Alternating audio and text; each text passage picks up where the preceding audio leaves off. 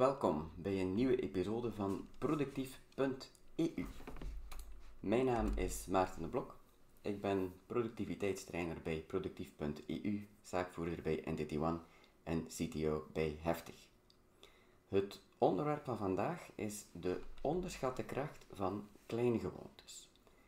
Deze episode wordt opgenomen voor een live publiek. Vragen kan je stellen in de chat aan de rechterkant. Aan het einde beantwoord ik zoveel mogelijk vragen. Beluister je een opname? Mail je vragen dan naar maarten.productief.eu.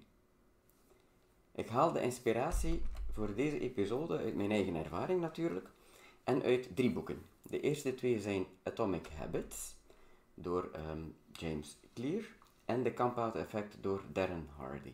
Twee Engelstalige boeken. Uh, maar tussen de aankondiging van deze aflevering en nu kreeg ik ook het boek Microgewoontes door Steven Geis, hoop dat ik dat juist uitspreek, opgestuurd door John Newman van uitgeverij Nubis. Dat is deze hier. En, en deze is ook heel waardevol gebleken in mijn voorbereiding, waarvoor dank. Links naar alle drie de boeken kan je vinden in de show notes van deze aflevering op de website. De compound effect die start met een heel interessante vraag. Wat zou je liever hebben? A. Onmiddellijk 3 miljoen dollar. Of B. 1 cent en dan 31 dagen lang het dubbele van de dag ervoor. Dus dag 1 krijg je 1 cent, dag 2 krijg je 2 cent, dag 3 krijg je 3 cent, um, dag, sorry, 4 cent en zo verder. Wat denk je dat het meeste gaat opbrengen? Als je voor A koos, dan ben je minder goed af dan bij B.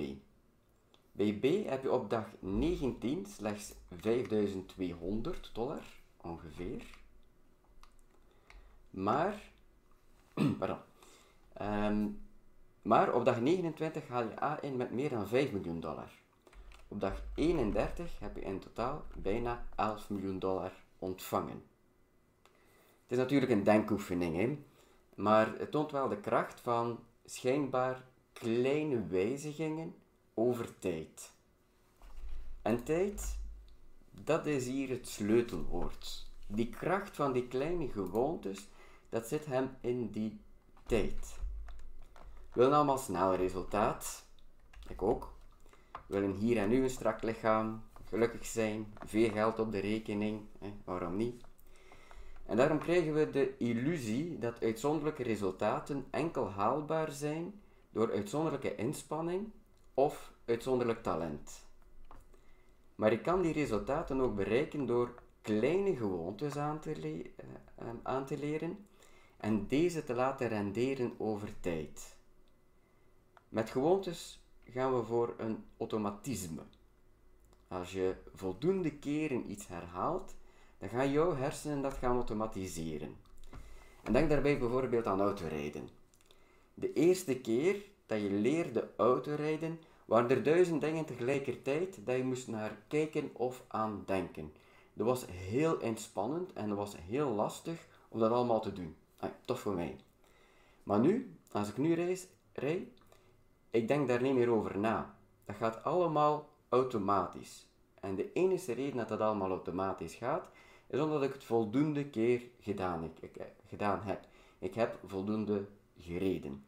En dat werkt eigenlijk met heel veel zaken zo. Als we iets voldoende herhalen, gaan onze hersenen dat gaan automatiseren. Ik ga vandaag niet ingaan wat dat de uh, mechanismen zijn in de hersenen die, dat, um, die daarvoor zorgen, maar dat is wel heel interessant.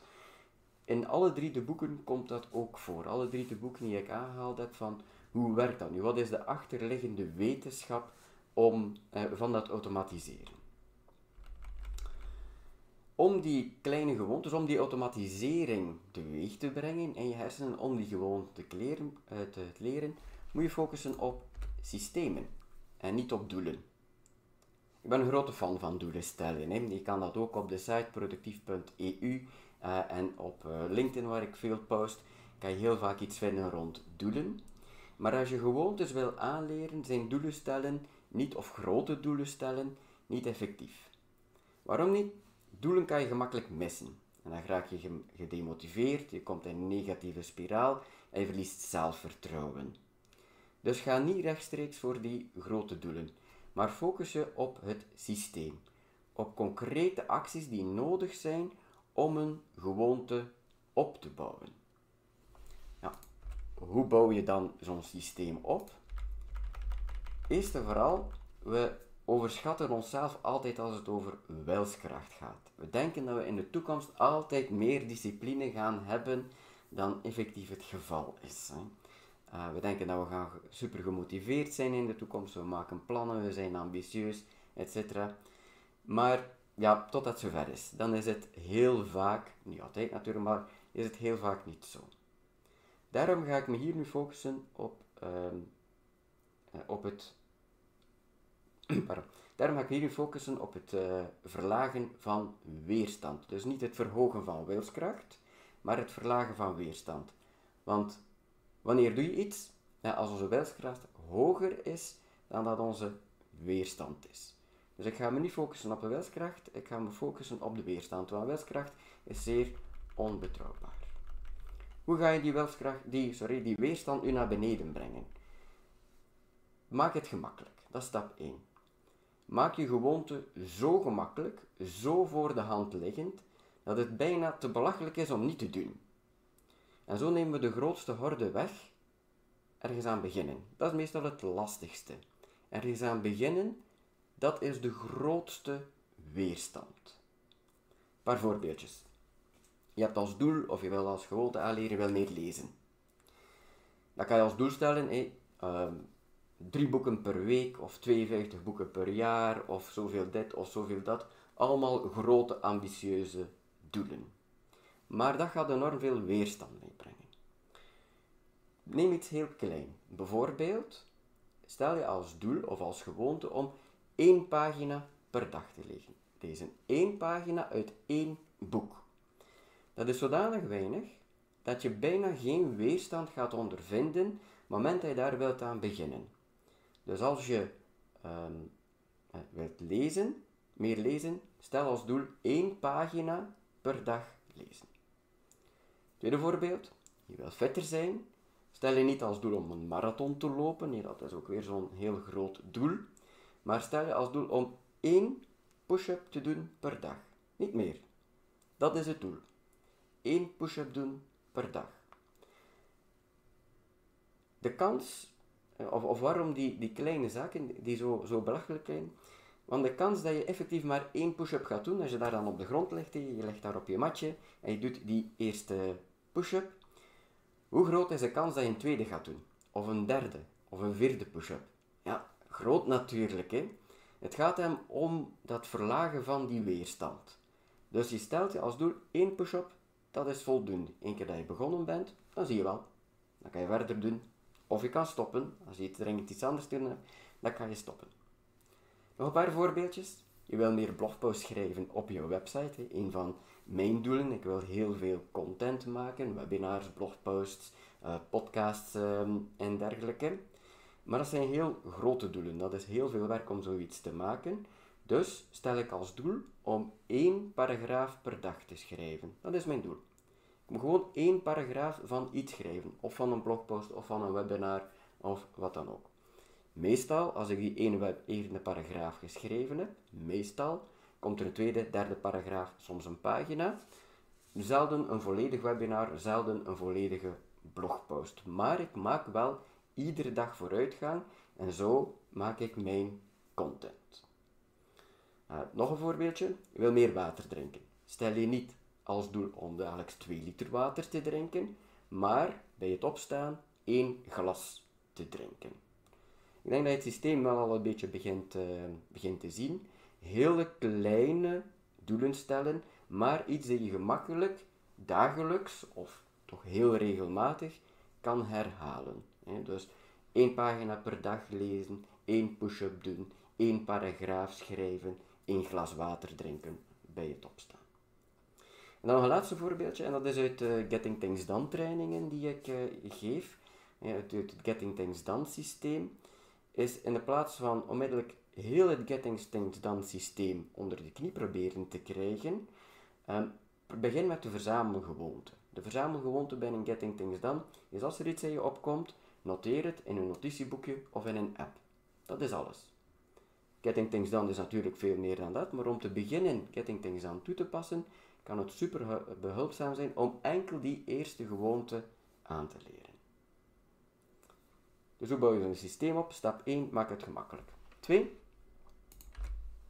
maak het voor de hand liggend. Het moet heel vlot kunnen gaan. Zorg ervoor dat er zo weinig mogelijk voorbereiding nodig is om aan je gewoonte te beginnen. Dat is weer die barrière verlagen, die weerstand verlagen. Hoe meer dat je moet voorbereiden voor iets, hoe lager de kans dat je het effectief gaat doen. Hoe meer dat je er gaat tegen opzien. Bijvoorbeeld, als je doel hebt om te gaan lopen, of je is een stukje gaan lopen, leg dan je sportkleren de dag op voorhand klaar. S'avonds is, ochtends wil je gaan lopen, leg je sportkleren op voorhand klaar. Dan verlaag je de barrière, verlaag je de weerstand de dag erna. Wil je meer lezen? Zorg dat het boek al op voorhand gekozen is en dat het klaar ligt. Dat het op een plaats ligt waar dat je het gaat zien op het moment dat je het nodig hebt. Wil je mediteren? Maak gebruik van een geleide meditatie-app of een, uh, of een mp3 of iets dergelijks.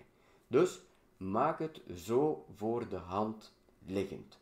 Een voorbeeld van de blogposts, dat is vaak een, een, een probleem bij blogposts, onderwerpen.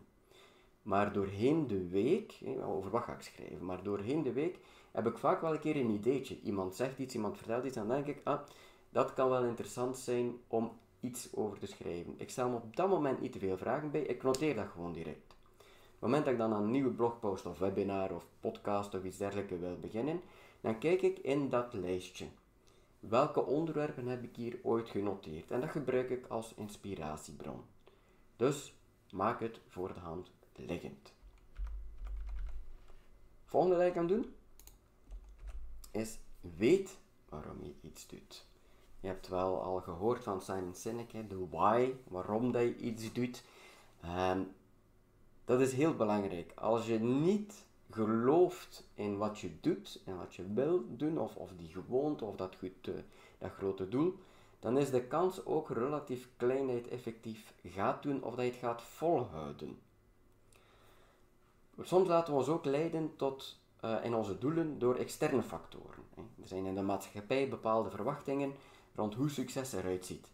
Misschien zijn je doelen een beetje te veel daarop afgestemd, op wat er extern van jou verwacht wordt, en niet omdat je het echt zelf wil.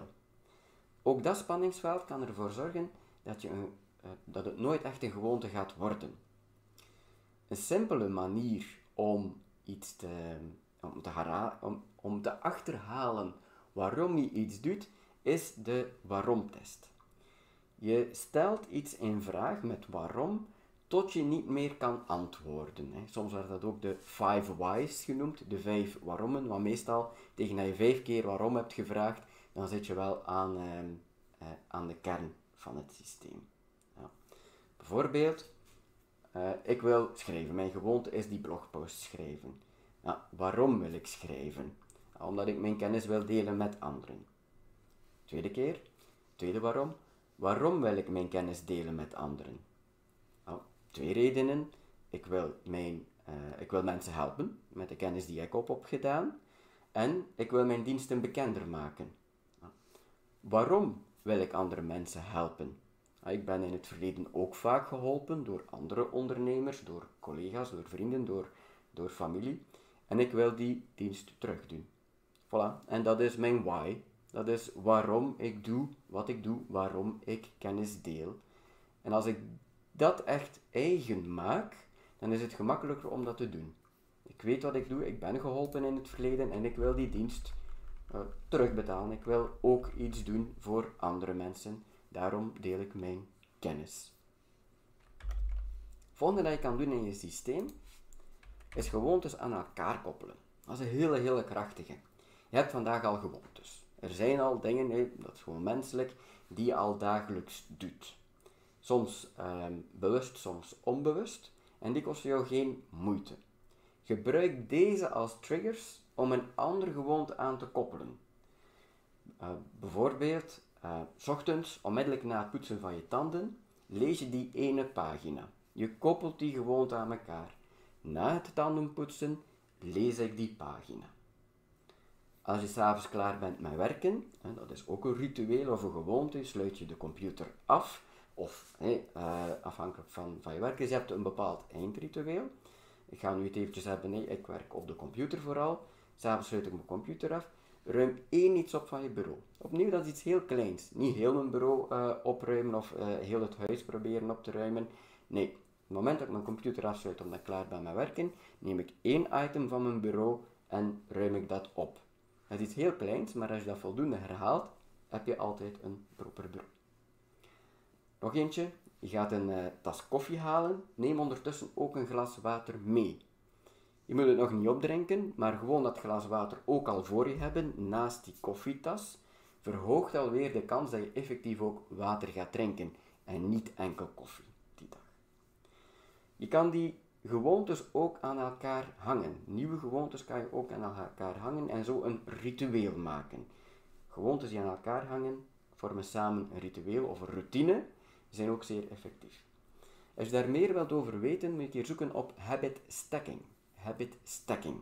Dat wordt vaak ook habit stacking genoemd. Nog een laatste om je systeem op te bouwen, en dat is een X-effect gaan, uh, gaan creëren. Wat is het X-effect? Je neemt gewoon een blad papier en zet je micro-gewoonte die je wil aanleren vooraan. Maak per dag van de week een kolom. Gewoon maandag, dinsdag, woensdag, donderdag, vrijdag, zaterdag, zondag. En mag dat een paar keer uh, herhalen. Je moet er geen datum om zetten, gewoon de dagen van de week. En telkens als je gewoonte die dag uitgevoerd hebt, dan zet je een X. Is het die dag niet gelukt, dan zet je een O, liefst in een andere kleur.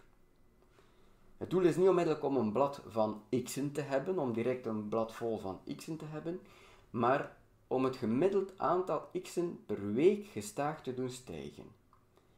Dat creëert een positieve cadans, een positieve spiraal dan, en na verloop van tijd wordt het gemakkelijker en gemakkelijker om de x naar elkaar te rijgen. Een positieve feedback loop. Na een eindje ga je zelfs weerstand voelen om een keer een gewoonte niet te doen, omdat je die reeks niet wil doorbreken, die reeks van x'en niet wil doorbreken. Ik heb een voorbeeldje gemaakt, een pdf gemaakt, en die ga je kunnen downloaden op uh, productief.eu in de show notes van deze aflevering. Kan je pdfje vinden met een voorbeeldje. Je kan het natuurlijk zelf ook in maken of aanpassen um, naar je eigen voorkeuren, maar dan heb je al een aanzet. Het is, uh, klinkt misschien een beetje, uh, beetje onnozel, maar het werkt. Het is heel effectief. Dus die zaken samen, hè, maak het gemakkelijk, maak het voor de hand liggend, weet waarom je het doet, koppel de gewoontes aan elkaar en creëer het X-effect. Dat samen kan je heel gemakkelijk een systeem opbouwen om die microgewoontes uit te voeren. En hou het echt klein. Je houdt op die microgewoontes, die bouwen uh, op, um, bouwen vanzelf op. Die ga je zelf kunnen sterker en sterker maken. Nu heb ik het vooral gehad over goede gewoontes. Maar wat met slechte gewoontes? Wat als je slechte gewoontes wil afbouwen? Je kan een beetje dezelfde principes gebruiken, maar omdraaien. Ook weer niet rekenen op wilskracht. Hè. Wilskracht dat is uh, een heel slechte manier om iets uh, in de toekomst te doen. Maar je kan de weerstand verhogen. Dus voor goede gewoontes wil je de weerstand verlagen. Voor slechte gewoontes wil je de weerstand verhogen. Klassiek voorbeeld is junkfood. Als je geen junkfood in huis hebt, dan is de barrière ook hoger om er te eten. Je moet het al bestellen of je moet ergens al naartoe gaan. Je verhoogt de barrière. Betekent dat dat je nooit meer junkfood gaat gaan halen omdat het niet in huis is? Nee, maar de barrière is hoger, dus de kans is kleiner. Iets gelijkaardigs kan je doen als je te veel tijd spendeert op social media. Maak het moeilijker om toegang te krijgen. Je kan bijvoorbeeld apps verwijderen en websiteblokkers installeren. Natuurlijk kan je die op een later moment gaan omzeilen, maar de stap is groter. Als je eerst de app terug moet installeren, terug moet inloggen, is de stap groter dan dat je gewoon op het icoontje kan tikken en voilà, je zit daar. eh, merk je toch nog problemen? Ja, denk na, hoe kan ik de barrière nog verhogen? Hoe kan ik de weerstand nog verhogen? Als je dat consequent week na week toepast, als maar die barrière proberen te hogen, is de kans alsmaar kleiner dat je die slechte gewoonte gaat uitvoeren. Zowel bij goede gewoontes als slechte gewoontes uh, heeft het geen nut om direct op te geven omdat het ene keer mislukt is. Daarom ook dat x-effect blad. Het is niet de bedoeling om allemaal x'en te hebben, het is het aantal x'en verhogen. Geef niet op omdat je één o hebt. Misschien drie o's na elkaar. Nee, ga ervoor om de volgende dag weer een x te hebben. Zo, dat zijn allemaal heel ehm, concrete zaken. Ehm, en ik wil zelfs nog een beetje concreter gaan. Ik wil drie concrete acties aan jullie voorstellen. Doe er natuurlijk zelf mee wat je wilt doen, maar in de beschrijving van deze aflevering ehm, stond er gezondheid, geluk en geld. concrete acties voor gezondheid, geluk en geld. En ik wil mijn belofte houden. Het zijn drie zaken die ik persoonlijk kan aanraden om op die drie vlakken vooruitgang te boeken de komende weken, maanden of zelfs jaren. Want denk eraan, het zijn kleine acties, het zijn microacties, microgewoonten die we laten renderen over tijd. Gezondheid. We gaan beginnen bij gezondheid. Dat is toch het uh, belangrijkste. Een heel concrete en gemakkelijke gewoonte die je kan doen voor je gezondheid is 20 minuten gaan wandelen. Zorg hier voor een vast moment. Dat kan bijvoorbeeld altijd om uh, een vast uur zijn, bijvoorbeeld om 5 uur. Om 5 uur ben je eh, klaar met werken. Je koppelt dat aan het einde van je werkdag, ga je een wandelingetje gaan doen. Waarom 20 minuten? Dat is niet lang, je bent geen uur weg. Waarom wandelen? Omdat je daar niks voor nodig hebt. Gewoon je schoenen aan, je jas aan, eventueel een paraplu als het, uh, als het nodig is. En je kan een klein toertje gaan, gaan wandelen. 20 minuten is ook de minimum effectieve dosis voor je gezondheid. Dat is eigenlijk de minimum beweging dat je nodig hebt per dag. Dat is niet lang, hè? Ehm, maar 20 minuten aan een stuk wandelen doet wonderen voor je gezondheid. Een andere gewoonte voor de gezondheid is ehm, uren met jezelf afspreken waarin je eet. Bijvoorbeeld de slechte gewoonte om s'avonds heel veel te snacken.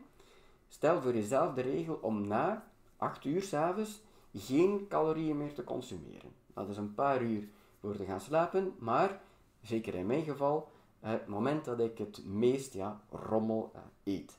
Als ik voor mezelf de regel zet, of de gewoonte probeer te zetten, om na 8 uur ehm, geen calorieën meer te eten, helpt dat enorm.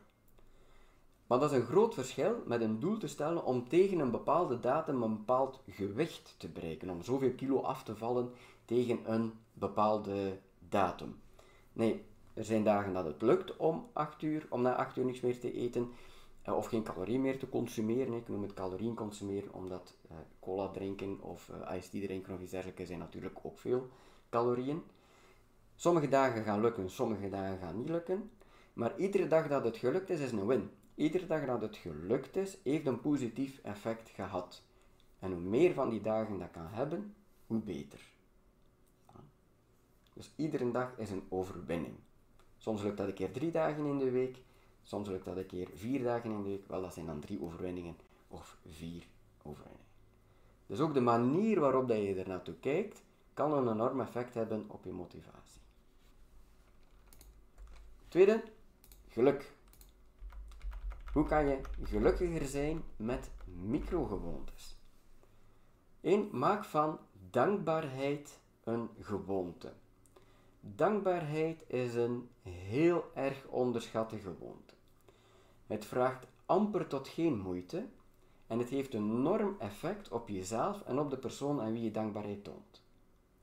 Hoe kan je daar een gewoonte van maken? Opnieuw koppel het aan iets anders. Bijvoorbeeld als je partner eten gemaakt heeft, zeg gewoon dank je voor het klaarmaken van het eten. Dat is een stukje dankbaarheid, dat is goed voor je eigen ziel, maar ook voor de persoon. Die voelt zich geapprecieerd. Uh, we gaan dat nooit ehm, eh, niet leuk vinden dat je dat zegt. Iets anders dat je kan doen, is uh, een vast moment in je kalender of je to-do-lijst zetten, eenmaal per week. En eh, dan kijk je met wie je allemaal contact hebt gehad de week ervoor. Ik doe dat vaak de zondag of de maandag in mijn weekly review van Getting Things Done. Kijk ik naar de week ervoor. Met wie heb ik allemaal contact gehad? Gewoon in mijn agenda.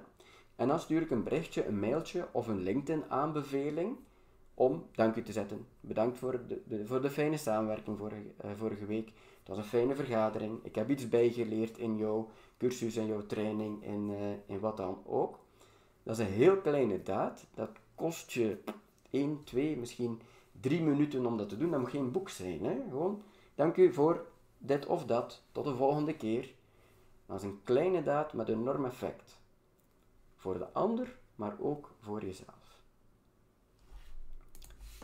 Derde, geld. Vinden we ook allemaal leuk. Moeten we ook niet flauw over doen.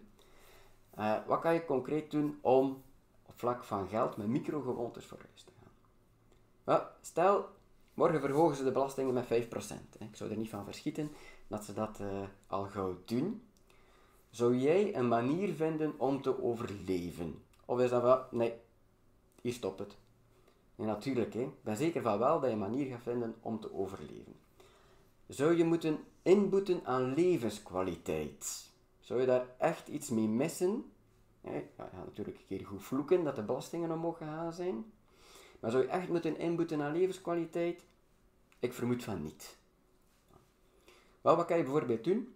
Is maandelijks 5% of een ander vast bedrag eh, gaan sparen. Je kan dat op een spaarboekje zetten of je kan het investeren. Hier moet ik natuurlijk onmiddellijk bij vertellen dat ik geen financieel adviseur ben en dat je eigen onderzoek moet doen. Maar als je bijvoorbeeld naar de beurs kijkt, historisch is die altijd blijven stijgen in waarde. Kijk op korte termijn, dan zie je enorme schommelingen. Kijk je op 5 of 10 jaar, dan is de trend duidelijk, gaat het altijd omhoog. En opnieuw, het gaat hier over tijd. Heb je liever geen risico, dan kan je het gewoon op je spaarboekje zetten, ook natuurlijk. Hè.